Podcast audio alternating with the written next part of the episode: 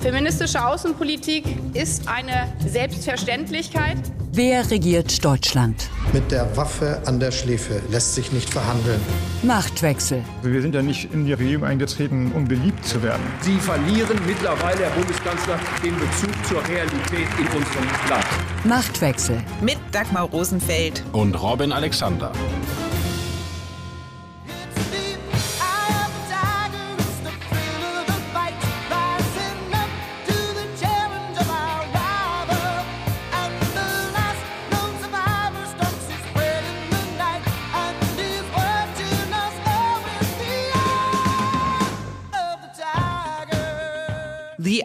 The Bundeskanzler hat sein Rocky Balboa Momentum hinter sich. Auch für Olaf Scholz gilt, mit dem zweiten sieht man besser.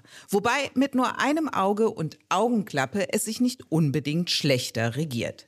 Der Klappenkanzler hatte vergangene Woche im Bundestag eine Rede hingelegt, die gemessen an Scholz-Verhältnissen fast schon leidenschaftlich war. Erst faltete er den CDU-Chef Friedrich Merz zusammen und erklärte dann, in Deutschland gehe es so nicht weiter. Jetzt ist die Augenklappe weg. Ob der kämpferische Scholz geblieben ist, darüber reden Robin und ich in dieser Folge von Machtwechsel. Außerdem schauen wir auf eine Frau, die derzeit zu kämpfen hat. Mit einer Landtagswahl und mit der Personalpolitik in ihrem Ministerium. Die Rede ist von Nancy Faeser, Bundesinnenministerin und SPD-Spitzenkandidatin in Hessen. Und zu guter Letzt geht es um zwei Männer, die ihren Kampf eingestellt haben. Gerhard Schröder und Oskar Lafontaine. Einst Genossen, dann Gegner und seit neuestem wieder Freunde. Vielleicht werden die beiden ja jetzt zu einer Art Stettler und Waldorf der deutschen Politik. Sie dürfen nur noch zuschauen, aber ihren Senf geben sie trotzdem dazu. Dagmar, jetzt hast du ja gar nicht erzählt, was wir beide diese Woche gemacht haben. Wir haben nämlich einen Ausflug gemacht ins Bundeskanzleramt zu Olaf Scholz zum Interview.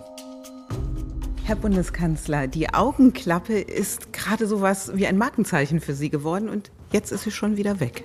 Gott sei Dank ehrlicherweise, denn das war ja, weil ich mich verletzt hatte und die Verletzung ist praktisch abgeheilt. Sie sind ein Spitzenpolitiker, der sehr auf seine Privatsphäre achtet. Was bei Ihnen zu Hause ist oder wo Sie Urlaub machen, das wollen Sie nicht öffentlich haben. Als Sie gestürzt waren, hatten Sie zunächst Angst, mit so einer Verletzung in die Öffentlichkeit gehen zu müssen? Für mich war ganz klar, dass ich arbeiten gehe. Und deshalb brauchte ich einen Weg, wie das geht. Und die Augenklappe war ein geeigneter. Haben Sie mit so vielen positiven Reaktionen gerechnet auf die Augenklappe? Ehrlich gesagt, so viel habe ich darüber nicht nachgedacht, wie die Reaktionen sein werden. Aber ich war doch ganz berührt davon, dass sehr viele das ziemlich klasse fanden. Mögen die Deutschen den Kanzler mit der Augenklappe vielleicht nicht nur, weil es so etwas Schönes, Selbstironisches hatte in ihrem Umgang, sondern auch, weil sie sich in ihm wiedererkennen, weil wir gerade das Gefühl haben, Deutschland ist auch ein bisschen ein lediertes Land? Deutschland ist kein lediertes Land oder um im Bild zu bleiben, ein ganz schön ordentliches Schlachtschiff, das äh, auch weiter alle Stürme bestehen wird. Mit Ihnen als Kapitän? Klar doch. Was Sie da gehört haben, liebe Hörer, war noch nicht unser Interview, sondern war sozusagen das Vorgespräch. Wir haben uns nämlich beim Kanzler um ein Interview für die Welt am Sonntag bemüht. Das ist die Zeitung, die Dagmar und ich hauptberuflich machen und haben dann unser Aufnahmegerät mitgebracht und der Kanzler schien Machtwechsel sogar zu kennen und hat so ein bisschen mit uns geredet. Aber wie gesagt, das volle Interview lesen Sie in der Welt am Sonntag. Aber was mich interessiert, und deshalb darf ich jetzt mal eine Frage stellen, ich habe ja viel mit Kanzlerbeobachtung zu tun, aber Dagmar, wie hast du Scholz erlebt? Ja, Robin, du sitzt ja immer, wenn Olaf Scholz in einen Flieger steigt, sitzt du schon in diesem Flieger drin. Das ist ein bisschen wie bei Hase und Igel. Der eine sagt immer, ich bin schon da. Ich habe den Kanzler erlebt als bemerkenswert gelassen. Also angesichts der Situation, in der Deutschland steckt, Rezession, Unternehmen drohen mit Abwanderung, die Umfragewerte der Ampel sind im Keller, die SPD schmiert ab. Die nächste Debatte, der nächste Ampelstreit steht ja mit dem Industriestrom quasi vor der Tür. Und da sitzt ein Olaf Scholz, der in Ruhe und auch mit großem Selbstbewusstsein erklärt, dass die Lage gar nicht so schlimm ist, wie der Rest der Welt meint und dass er einen Plan für Deutschland hat, von dem er zutiefst überzeugt ist. Und ich hatte so am Ende den Eindruck, Ruhe bewahren ist allererste Kanzlerpflicht. Der ehemalige US-Präsident John F. Kennedy wurde von der CIA ermordet. Und die Bundesrepublik Deutschland ist eine GmbH. Mehr als 30 Prozent der Deutschen glauben an diese oder andere Erzählungen. Die Frage ist nur, warum? Unter anderem darum geht es in unserem Podcast Alles Verschwörung. Mein Name ist Florian Seidler und ich bin Reporter bei Welt. Und ich heiße Elisabeth Kraft. Für diesen Podcast haben wir uns auf die Suche nach den Wurzeln populärer Verschwörungsmythen gemacht. Außerdem wollten wir wissen, welche Macht sie im Superwahljahr 2024 haben. Dafür bin ich in die USA gereist. Ich habe einen Mann begleitet, der mit Verschwörungstheorien Wahlkampf macht und einen, der sie unter Hunderttausenden verbreitet. Und ich habe mit einem Betroffenen in Deutschland gesprochen, der sich in Verschwörungserzählungen verloren hat. Unseren Welthistory-Podcast Alles Verschwörung gibt's ab sofort auf allen Plattformen. Abonniert ihn am besten direkt, damit ihr keine Folge verpasst. Wir freuen uns auf euch. Ich würde den Hörern gerne den Eindruck geben, wie das da war. Das ist ein ganz großes Büro. Das ist ja so interessant. Dieses Kanzleramt ist ja von Helmut Kohl geplant worden oder in Auftrag gegeben worden und zeichnet sich durch eine gewisse Überdimensioniertheit aus. Das ganze Gebäude ist schon groß. Das Kanzlerbüro selber ist dann auch groß. Da steht da ein riesiger Schreibtisch, wo mehrere Telefone draufstehen und lustigerweise das rote Telefon, also für die ganz wichtigen Gespräche, ist auch wirklich rot. Und da das so etwas Imperiales hat, dieser große Schreibtisch in diesem großen Büro, kommt Scholz zum Interview hinter dem Schreibtisch hervor und setzt sich mit seinen Interviewpartnern an einen Besprechungstisch, der da auch steht. Und das hat Merkel auch schon immer so gemacht. Und du durftest am Kopfende sitzen. Ah, da, ja, genau. Äh, also bei Merkel war immer das Besondere, Merkel saß nicht vor Kopf, sondern ganz vorne links und Neben Merkel war ihr Sprecher, damals Steffen Seibert, und die Interviewer waren auf der anderen Seite. Und dann passierte etwas, was man in jedem, wirklich in jedem Merkel-Porträt oder Interview nachlesen kann die Kanzlerin bot Kaffee oder Tee und schüttete auch selbst ein. Also die Kanzlerin gab Von Merkel den, einen eingeschenkt bekommen. Genau, ja. und, und das ist in unzähligen Porträts als Beleg für die Bodenständigkeit und Freundlichkeit dieser Kanzlerin. Und bei Scholz war es so, Scholz hat selber Darjeeling getrunken und da war alles da, also Kaffee und Wasser und sonst was. Aber es ging gleich in medias res. Also er hat sich diese Merkel-Geste des demonstrativen Einschenkens entweder verkniffen oder weil wir ja schon angefangen hatten, im Stehen mit dem Podcast-Aufnahmegerät zu hantieren, hat er den Eindruck, wir sind schon bei der Arbeit. Robin, ich habe ja eben gesagt, du bist mit ihm fast immer auf Reisen. Also wenn der Kanzler auf Reisen geht, bist du dabei und erlebst ihn ja auch in ganz anderen Situationen, vor allem auch im Flieger, wenn es dann diese Hintergrundgespräche gibt. Unterscheidet sich dieser Kanzler sehr von dem, der offiziell auftritt, auch wie er uns das Interview gegeben hat, wie er spricht, was er sagt? Nein, da muss ich leider den Hörern auch die Illusion nehmen. Auch in Hintergrundgesprächen wissen ja Spitzenpolitiker, dass sie Journalisten gegenüber sitzen. Ja? Also der weiß ja, dass wie wir ihn erleben, auch unser Urteil oder unsere Beobachtung über ihn formt. Also es gibt sozusagen das ganz offizielle, dann gibt es das Hintergrundgespräch und es gibt ja auch Gelegenheiten, mal beim Wein mit ihm zu reden, dann ist er noch mal anders, aber auch dann weiß er natürlich immer, dass er mit jemandem redet, der ihn professionell beobachtet. Und ein letzter Satz noch zu unserem Treffen mit dem Kanzler. Es war ja der erste Tag ohne Augenklappe. Und ich habe sie ein bisschen vermisst. Ich fand, sie stand ihm doch ganz ausgezeichnet. Also ich fand das witzig, wie er damit umgegangen ist, aber die Begeisterung, die ihr alle da seit Tagen habt, die kann ich dann doch nicht nachvollziehen. So, jetzt haben wir genug über Äußerlichkeiten, über Augenklappen gesprochen. Der eigentliche Kern des Interviews ist natürlich ein ganz anderer. Olaf Scholz hat mit uns besprochen, welchen Plan er für Deutschland hat. Das Interview, liebe Hörerinnen und Hörer, gibt es dann in der Welt am Sonntag zu lesen und es lohnt sich. Die Erkenntnis der Woche. Der Fall Arne Schönbohm ist eine Geschichte, die du dir eigentlich nicht ausdenken kannst. Genau aber das ist wohl passiert, zumindest in Teilen, und führt nun in der Realität zu handfesten Problemen für Bundesinnenministerin Nancy Faeser. Die CDU droht ihr mit einem Untersuchungsausschuss. Robin, bevor wir über die politischen Auswirkungen reden, lass uns einmal zusammentragen, was vorgefallen ist. Und vielleicht beginnen wir damit, Robin, wer ist Arne Schönbohm eigentlich? Schönbohm ist im politischen Berlin ein Name, den jeder kennt. Das ist nämlich eine alte CDU-Dynastie. Es gab früher zwei Schönbohms. Der eine war Wulf Schönbohm, das war der wichtigste Mitarbeiter von Heiner Geißler. Grundsatzabteilung Adenauerhaus, einer der großen eigentlich Reformer in der CDU. Das ist der Onkel von dem Schönbohm, über den wir heute sprechen. Dann gab es aber auch noch den Vater Jörg Schönbohm. Und Jörg Schönbohm hatte eine Bundeswehrkarriere und hatte etwas, es ist fast Geschichte eingegangen, weil er nach der Wiedervereinigung der Bundeswehrgeneral war, der sozusagen für die Integration der Nationalen Volksarmee, also der DDR-Armee, zuständig war. Und er kam dahin, in äh, Stausberg war das, und begrüßte diese Leute mit dem Satz, hier kommen nicht Sieger zu Besiegten, sondern Deutsche zu Deutschen.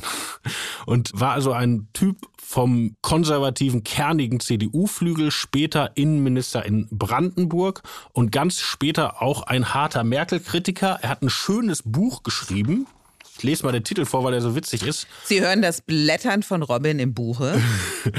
Schluss mit dem Ausverkauf, den traurigen Niedergang der Union, ihre bedingungslose Kapitulation vor dem Zeitgeist und den allgemeinen Verfall unserer Parteiendemokratie erörtern, obwohl sie niemand darum gebeten hat, Arnulf Baring, Josef Kraus, Mechtet Löhr und Jörg Schönbohm.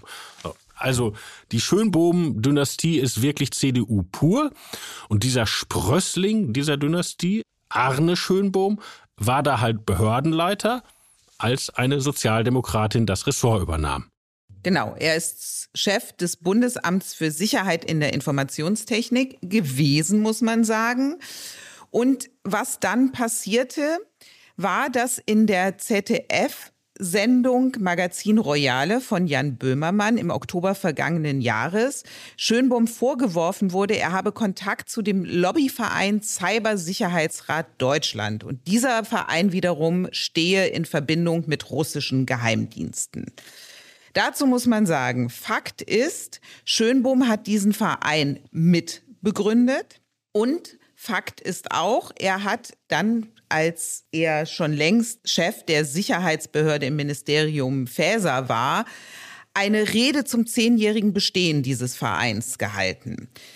Dazu muss man aber auch wiederum sagen, er hat sich diese Rede vom Innenministerium genehmigen lassen. So, nachdem nun Böhmermann skandalisiert hat, dass er bei diesem Verein gesprochen hat, dass dieser Verein Beziehungen zum russischen Geheimdienst haben soll, hat sich Nancy Faeser an die Öffentlichkeit gestellt und gesagt, dieser Mann Schönbohm sei nicht mehr tragbar, weil das notwendige Vertrauen der Öffentlichkeit in die Neutralität und die Unparteilichkeit der Amtsführung als Präsident der wichtigsten deutschen Cybersicherheitsbehörde nachhaltig beschädigt sei.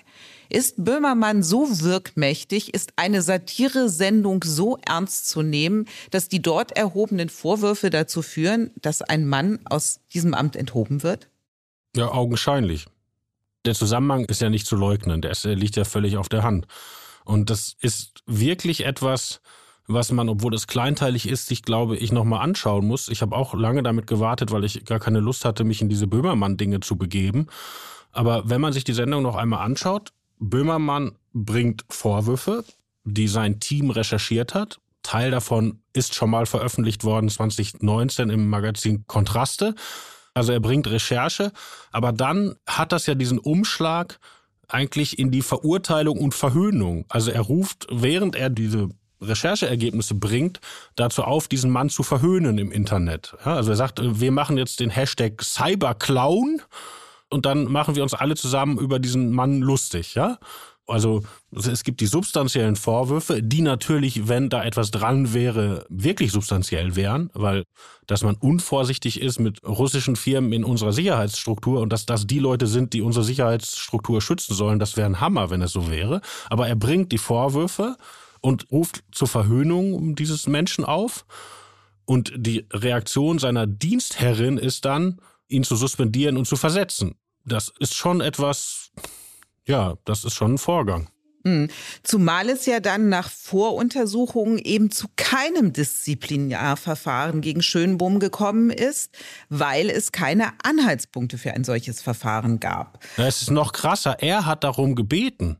Ja, also der Mann, der im Fernsehen sehen muss, dass er unvorsichtig ist als Behördenleiter und die Russen in unsere Sicherheitsstrukturen lässt, der als Cyberclown verhöhnt wird, der bittet darum, dass gegen ihn ein formales Disziplinarverfahren gemacht wird, in der Hoffnung, dass die dann anerkennen müssen, dass an diesen Vorwürfen nichts dran ist. Und die Behördenleitung verweigert ihm zuerst das Disziplinarverfahren. Dann hat es ja aber eben doch diese Voruntersuchung gegeben und dann gab es keine Anhaltspunkte für ein Disziplinarverfahren. Und was danach passiert ist, so haben es die Kollegen der Bild zumindest recherchiert, dass Nancy Faeser intern noch einmal beim Bundesamt für Verfassungsschutz um eine Abfrage zu Arne Schönbohm gebeten hat. Und die CDU hat der Bundesinnenministerin danach vorgeworfen, den Verfassungsschutz zu instrumentalisieren.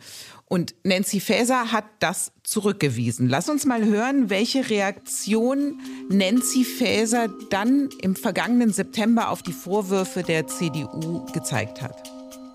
Er hat selbst ein Disziplinarverfahren gegen sich beantragt. Diese Prüfung meines Ministeriums war gründlich und das musste sie auch sein. Und um auch das jetzt ohne jeden Zweifel klar zu sagen, dabei sind keine nachrichtendienstlichen Maßnahmen gegen Herrn Schönbohm eingesetzt worden. Diese Behauptung ist völliger Unsinn, meine Damen und Herren.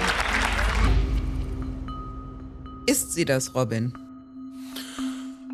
Der Verdacht resultiert aus diesem Vermerk, den die Bildzeitung veröffentlicht hat, weil da steht drin, die Beamten, die nicht genug gegen Schönbohm gefunden haben, sollen noch einmal neu nachschauen und sollen auch beim Verfassungsschutz nachfragen und dann kommen die Worte, ich zitiere, alle Geheimunterlagen zusammentragen. Zitat Ende.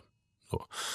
Das meint nicht, was es auch gab auf Twitter und anderswo, dass der Verfassungsschutz Schönbohm beobachtet hätte. Das kann auch keine Innenministerin anordnen. Dafür wäre das sogenannte G10-Gremium des Parlaments zuständig. Also das ist nicht passiert. Also hier muss man, wie so oft in diesen Tagen, unterscheiden, was passiert ist mit einer Sendung im öffentlich-rechtlichen Rundfunk, mit dem Umgang im Innenministerium, mit dem, was wir jetzt besprechen, ist interessant genug.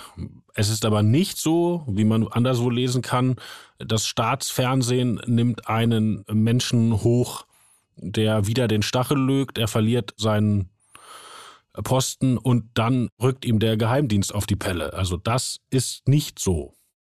Am Ende bleibt aber ja doch die Frage, Robin, was liegt denn jetzt eigentlich gegen Arne Schönbohm vor? Also, er hat vor zehn Jahren einen Verein mitgegründet, der Kontakt zu Russland unterhält. Vor zehn Jahren hatte die gesamte Bundesregierung allerbeste Kontakte nach Russland. Dann hat er im vergangenen Jahr eine Festrede gehalten mit Genehmigung von Fäsers Ministerium. Und 2019, hast du es erwähnt, gab es schon mal Recherchen zu Schönbohm.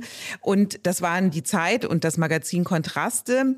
Die hatten enthüllt, dass der jetzige Vorsitzende dieses Vereins, den Schönbohm mit begründet hat, ein Vertrauter von ihm ist und nach wie vor enge Kontakte nach Russland pflegt. Wohlgemerkt, das war 2019. Auch hier sei nochmal angemerkt, dass zu diesem Zeitpunkt die deutsche Regierung allerbeste Kontakte nach Russland hatte, inklusive des Baus von Nord Stream 2, der damals nämlich noch ja, fast Staatsräson war. Also, was liegt gegen Schönbohm am Ende vor? Also ich möchte gar nicht alle Vorwürfe vom Tisch wischen, weil die Recherche ist völlig in Ordnung und zum Beispiel, dass ein privater Verein Cybersicherheitsrat heißt, ja, also klingt ja wie eine staatliche Institution. Ich finde, da gibt alles Anlass zu fragen. Nur, was man feststellen muss, die Ergebnisse der Recherche reichen wirklich nicht aus, um den Mann so zu hängen, auch öffentlich, wie das geschehen ist. Ich meine, er ist jetzt versetzt worden in eine andere Behördenleitung. Die musste sogar hochgestuft werden, damit er auf seinem Level bleibt. Er war auch eigentlich noch nicht mal politischer Beamter. Jetzt der ist der Posten dazu gemacht worden, aber bisher war er das nicht. Also das wirft alles große Fragen auf. Wie gesagt, schon die Vermischung von Recherche und Verhöhnung, dann wie Frau Faeser darauf reagiert. Auch dann, sie ist zweimal nicht in den zuständigen Bundestagausschuss gekommen, eigentlich unter Vorwänden. Einmal hat sie gesagt, sie ist krank, hat gleichzeitig in Wiesbaden ein Interview gegeben. Also sie ist auch nicht offensiv den Parlamentariern gegenüber oder transparent, sondern reagiert da aus einer ganz seltsamen Haltung, als wolle man damit nur ihr ans Zeug flicken und es würden diese Dinge, die wir jetzt schon ein paar Minuten besprechen, nicht wirklich, wirklich besprechenswert sein. Sie macht da wirklich keine gute Figur. Ein letzter Punkt dazu. Sie hat vor wenigen Tagen die Kollegen der FAZ besucht und hat da als Erklärung abgegeben, warum sie bisher beim Innenausschuss nicht aufgeschlagen ist, weil ihr aus dem parlamentarischen Raum geraten worden sei, diesen Klamauk nicht mitzumachen. Klamauk, da hat aber jemand doch nicht verstanden, wie ernst die Lage ist. Ich finde das auch. Und ihr Argument ist, ich habe alles richtig gemacht, ich war nicht unfair gegenüber Herrn Schönbohm und in dem Moment, wo solche Fragen im Raum stehen, wie sie Böhmermann aufgerufen hat, kann ich mit dem nicht mehr vertrauensvoll zusammenarbeiten. Das ist ja ihr Argument. So. Wenn sie das wirklich glaubt, dann muss sie das auch den Parlamentariern erklären können im Ausschuss. Und dass sie sich dem entzieht, spricht nicht dafür, dass sie glaubt, dass sie mit ihrer Story durchkommt. Ein Argument, was sie auch bringt, sie sagt, das sei alles ein billiges Wahlkampfmanöver der CDU. Denn Nancy Faeser ist in Hessen SPD-Spitzenkandidatin, möchte gerne Ministerpräsidentin werden. Wenn sie es übrigens nicht wird, möchte sie natürlich weiterhin Bundesinnenministerin bleiben. Kann man auch mal hinterfragen. Und man muss sagen, in Hessen läuft es für sie nicht gut. In der jüngsten Umfrage liegt die SPD bei 20 Prozent, die CDU bei 29 Prozent. Und Nancy Faeser hat da jetzt so ein bisschen umgeschwenkt. Also sie will gar nicht mehr stärkste Kraft werden, aber sie gibt zu erkennen, dass man ja auch, wie es andere vorgemacht haben, es nicht darum geht, die stärkste Kraft zu sein, sondern diejenigen, die am Ende eine Koalition bilden können, die werden regieren. Und ihr schwebt ein Bündnis mit Grünen und FDP. FDP vor. Also da ist ja offensichtlich eine Wahlkämpferin zu erleben, der die Fälle davon schwimmen, in jeglicher Hinsicht. Ja, also es lohnt ein größerer Blick auf das Phänomen. Nancy Faeser hat ja jahrelang in Hessen Politik gemacht und war die Oppositionsführerin gegen die schwarz-grüne Regierung. Und sie hat große Verdienste erworben bei dem ganzen Komplex Aufarbeitung der NSU-Affäre. Weil sie hat als Oppositionsführerin dort sehr viel Druck gemacht, auch sehr gut mit Journalisten zusammengearbeitet. Sie hat sich da wirklich nach Urteil von allen, die sich damit befassen, Verdienste erworben. So, jetzt kommt der überraschende Wahlsieg von Olaf Scholz, auf den ja vor zwei Jahren niemand vorbereitet war. Und das ebenfalls überraschende Ergebnis der Koalitionsverhandlungen, nämlich, dass zwei Posten an die Sozialdemokratie fallen, Verteidigung und das Innenressort, die überraschende Profilierungsmöglichkeiten geben. Und das entscheidet Olaf Scholz sehr kurzfristig und er entscheidet es ja so, dass Verteidigung an Frau Lamprecht geht, die darüber enttäuscht ist, weil Frau Lamprecht wollte ja Innenministerin werden und dass Nancy Faeser diesen Posten der Innenministerin bekommt. Das ist aber ein Schlüsselressort. Also Verfassungsministerium ist ganz wichtig und ist für jede sozialdemokratische Regierung zentral, weil das ein Feld ist, wenn man das gut macht, kann man ganz tief ins Wählerreservoir der Unionsparteien eindringen. Und wenn man das schlecht macht, kann man über solche Themen abgewählt werden. Und beides hat Olaf Scholz schon persönlich erlebt. Inwiefern persönlich? Also, wie man als Sozialdemokrat erfolgreich Innenminister ist, hat Olaf Scholz erlebt am Beispiel von Otto Schily. Otto Schily hat ja diese Rolle, die man im politischen Berlin so der rote Sheriff nennt, für Gerhard Schröder gespielt. Und zu dieser Zeit war Olaf Scholz ja als Generalsekretär schon dabei.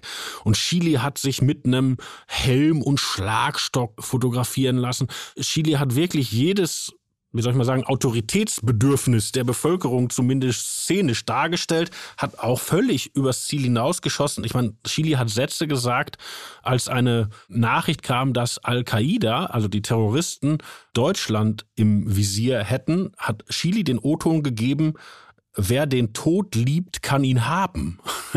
Also dieses Anspielen von autoritären Bedürfnissen, vom sozusagen starken Manntum, ja, das ist etwas, was eine Sozialdemokratie, die in die Mitte und vielleicht sogar darüber hinaus strahlen will, bringen muss. Und Olaf Scholz hat es auch mal persönlich versucht. Erzähl, Robin, du bist im Fluss. Fließe 2000, weiter. ja, es ist, ist weithin vergessen, aber es ist wirklich eine. Äh, Jetzt kommt Robins Lieblingsrubrik Opa erzählt vom Krieg. Also 2001 in Hamburg, wo seit Christi Geburt die Sozialdemokratie regierte, gab es einen Aufschwung von einem sozusagen Proto-Rechtspopulisten, dem Richter gnadenlos Herr Schill. Und der auch tatsächlich über eine harte Kampagne, es gäbe in Hamburg zu viel Verbrechen, zu viel Drogen und so weiter, es schaffte, die SPD aus dem Senat zu drängen und den CDU-Bürgermeister Ole van Beuys zu ermöglichen. Die Rolle, die Olaf Scholz dabei spielte, ist, als die SPD merkte, dass sie auf dem Feld der Innenpolitik von diesem Richter gnadenlos in Bedrängnis gebracht wird, haben sie Olaf Scholz für fünf Monate zum Innensenator gemacht, auf den letzten Metern. Scholz wurde Innensenator, gab was man heute sagen würde, in seiner Partei wohl rechte Sprüche von sich, sagte zum Beispiel so Sachen wie, ich bin liberal, aber ich bin nicht doof und machte so Termine legendär. Er besuchte eine Polizeihundeschule und ließ sich in so einen Anzug aus Watte stopfen, mit dem diese Hunde trainiert werden und in den Arm beißen. Das ist bestimmt eines der Treffen, an die sich Scholz auch heute noch erinnern kann. Ja, oder? also ja, aber warum ich das erzähle? Es ist in der Sozialdemokratie sozusagen gelernt, dass du jemanden brauchst, der autoritäres der Law and Order und sowas anspielt. Also jetzt will ich gar nicht Gustav Noske nennen, um hier nicht ganz historisch zu werden, aber das ist in der Sozialdemokratie gelernt und auch als Erfolg markiert. Otto Schily gilt da eigentlich als, der hat uns zu Schröders Zeiten sehr geholfen. Aber dann hat Scholz das doch vergessen mit der Besetzung des Innenministeriums mit Nancy Faeser und auch das Verteidigungsministerium mit Christine Lambrecht war jetzt auch kein Erfolg. Das hat er ja nun zumindest auch selber dann eingesehen. Na, das ist die interessante Frage, ob er es vergessen hat oder ob er nicht die Kraft hatte, es durchzusetzen. Er war ja auch sehr gebunden von dem Quotenversprechen. Ja, da hatten wir ja schon öfter besprochen, dass er die Frauen nehmen musste. Und ich glaube, dass die sich einen Plan gemacht haben, kann man dieses Sicherheitsbedürfnis, dieses auch Demonstrieren von Stärke aus diesen Ämtern, kann man das moderner machen, wenn das Frauen tun. Und ich glaube, das war Nancy Faesers, wenn man so will, Auftrag. Und sie hat es ja auch angespielt. Also wenn du überlegst, sie hat ja versucht, das sehr anzuspielen, der Feind steht rechts. Also mehrmals gesagt, die größte Bedrohung geht von den Rechtsextremisten aus, ja. Und sozusagen den Staat aufzustellen, den Staat stark zu machen, also klassisches Innenministerbedürfnis, aber das gegen rechts zu wenden. Oder in der Migrationspolitik. Also das finde ich ist ein Beispiel, wo sie ja jetzt Dinge bewilligt zumindest, die vor kurzem noch einem Horst Seehofer um die Ohren geflogen sind als Rechtsaußenposition. Bevor wir auf die Inhalte kommen, lass uns noch einen Moment bleiben bei der Darstellung. Denk mal, okay. Ende vergangenen Jahres dieses spektakuläre Razzia gegen die Reichsbürger. Ja? Mhm. Also irgendwie die, die halbe Republik weiß vorher Bescheid, Kamerateams sind vor Ort und Beamte zerren Heinrich den Viertel vor Zwölften aus seinem Bau und sozusagen der Putsch ist abgewehrt, so, ja? Also, also sozusagen, das ist doch die starke Ministerin, die die Sicherheitsorgane losschickt und unsere starke Polizei, aber gegen rechts gewendet, ja? So, also das ist sozusagen in dieser Inszenierung. Nur ich glaube, dass sie damit nicht so weit gekommen ist, wie mal gedacht war. Ja, und Richtig Härte hat sie dann gezeigt und besonderen Mut, lieber Robin, als sie mit einer Regenbogenbinde in Katar auftauchte. Das habe ich jetzt sehr ironisch gesagt. Ich hoffe, man hört die Ironie in meiner Stimme. Ja, aber auch da Vorsicht. Also, dass diese Nummer nicht funktioniert hat mit der Regenbogenbinde. Das ist ja mittlerweile Common Knowledge. Aber wusste man es vorher? Also Katar, schweres Menschenrechtsproblem, äh, FIFA-Schurken und so weiter. Und Nancy Faeser, unsere Innenministerin, reist nach Katar, spricht mit dem Emir und gibt eine PK anschließend und sagt, ich habe erreicht, mir ist zugesichert worden, dass alle LGTBQ-Personen hier sicher sind. Ja, also wieder, ich, starke Frau, ich, unser Staat, aber nicht gegen die üblichen Verdächtigen gewendet, sondern sozusagen links gestrickt. Ja? was diplomatisch ein Fauxpas war, weil die Kataris darauf beharrten, dass Deutsche bei ihnen sowieso sicher seien, völlig egal, was die machen würden, aber nur, naja, nur beiseite genau, gesprochen. Und auch aber die das Bin hat doch die Farce enttarnt. Also die Menschenrechte in Katar haben sich auch nach dem Besuch und der Regenbogenbinde von Nancy Faeser nicht verändert. Und ich finde, diese Geste mit der Regenbogenbinde, das ist Gratismut gewesen. Ja, ich bin ja in der Bewertung bei dir, aber also um zu verstehen, wie die darauf kommen, weil die dachten sich, die Frau, die mit der Binde tapfer neben Gianni Infantino steht, die könnte auch als Heldin vermarktet werden. Also die haben die Idee gehabt, eine Innenministerin durchaus mit Härte, durchaus durchgreifend, durchaus unser starker Staat zu vermarkten, aber anders, als man es noch bei Otto Schily getan hat. Das war die Idee. So, von dieser Idee lass uns noch einmal zurück jetzt in die Niederungen der Gegenwart, lieber Robin. Mir geht es nochmal um die anstehende Landtagswahl in Hessen. Also Faeser ist eh geschwächt. Sie wird in Hessen nicht stärkste Kraft werden. Ich halte es für fraglich, ob sie eine Koalition hinbekommt. Kann denn eine Ministerin, eine Bundesinnenministerin, die es noch nicht mal schafft, ein Bundesland von sich zu überzeugen, danach einfach zurück ins Business as usual in der Bundesregierung? Ich glaube, Olaf Scholz hat niemand anderen. Das ist das Problem. Das ist schon der ganze Grund für die Kandidatur, so traurig es klingt. Aber ich erinnere mich noch, sie hat ja ewig lange gewartet, diese Kandidatur zu verkünden. Und vorher war auch sogar aus dem Bundeskanzleramt zu hören, dass man das für keine gute Idee hält, gleichzeitig Innenministerin im Bund und Bewerberin in Hessen. Nur, die haben einfach keinen anderen gehabt. Es gibt in Hessen keinen Sozialdemokraten, den irgendjemand kennt, außer Nancy Faeser aus ihren halt zwölf langen Oppositionsjahren. Und die hessische Landespartei hat gesagt, wir haben keinen anderen, du musst es machen, Genossin. Und jetzt wird dieses Ding wahrscheinlich verloren, wobei wir leben in interessanten Zeiten, wer weiß, ist ja noch ein paar Wochen. Und ich glaube, auch dann wird sie als Innenministerin weitermachen, weil Olaf Scholz ist ja durch sein Paritätsversprechen gebunden, weil das hat er ja schon bei Verteidigung aufgeben müssen. Verteidigung naja, es gibt immer noch eine Franziska Giffey, die in Berlin sitzt und einen Anruf des Kanzlers sicherlich erfreut entgegennehmen würde. Aber guck mal, Franziska Giffey hat gerade in Berlin mit aller Kraft auf den letzten Metern die SPD-Zustimmung zu der Großen Koalition unter Kai Wegner organisiert. Wenn du die da rausnimmst, bricht dieses Kartenhaus zusammen. Und auch die Berliner, ich meine, haben ja keinen, mit dem sie in drei Jahren in Berlin antreten können, außer Rae Saleh. Und das kann es ja irgendwie nicht sein. Also die SPD ist so ausgezerrt und so gebunden durch Parität plus Flügellogik, dass Scholz, glaube ich, gar nichts übrig bleibt, als mit Frau Faeser weiterzumachen. Im Hinterzimmer. Oskar Lafontaine und Gerhard Schröder sind die unguten Geister der Sozialdemokratie. Lafontaine wurde es, weil er ging, aus der rot-grünen Regierung und der SPD. Schröder, weil er blieb an der Seite Putins und in der SPD. Jetzt haben diese beiden Männer Frieden geschlossen. Nicht mit der SPD, aber immerhin miteinander. Robin, ist das jetzt Altersmilde oder steckt da ein Kalkül dahinter? Ich weiß es nicht, aber ich glaube, diese beiden tun nichts ohne Kalkül.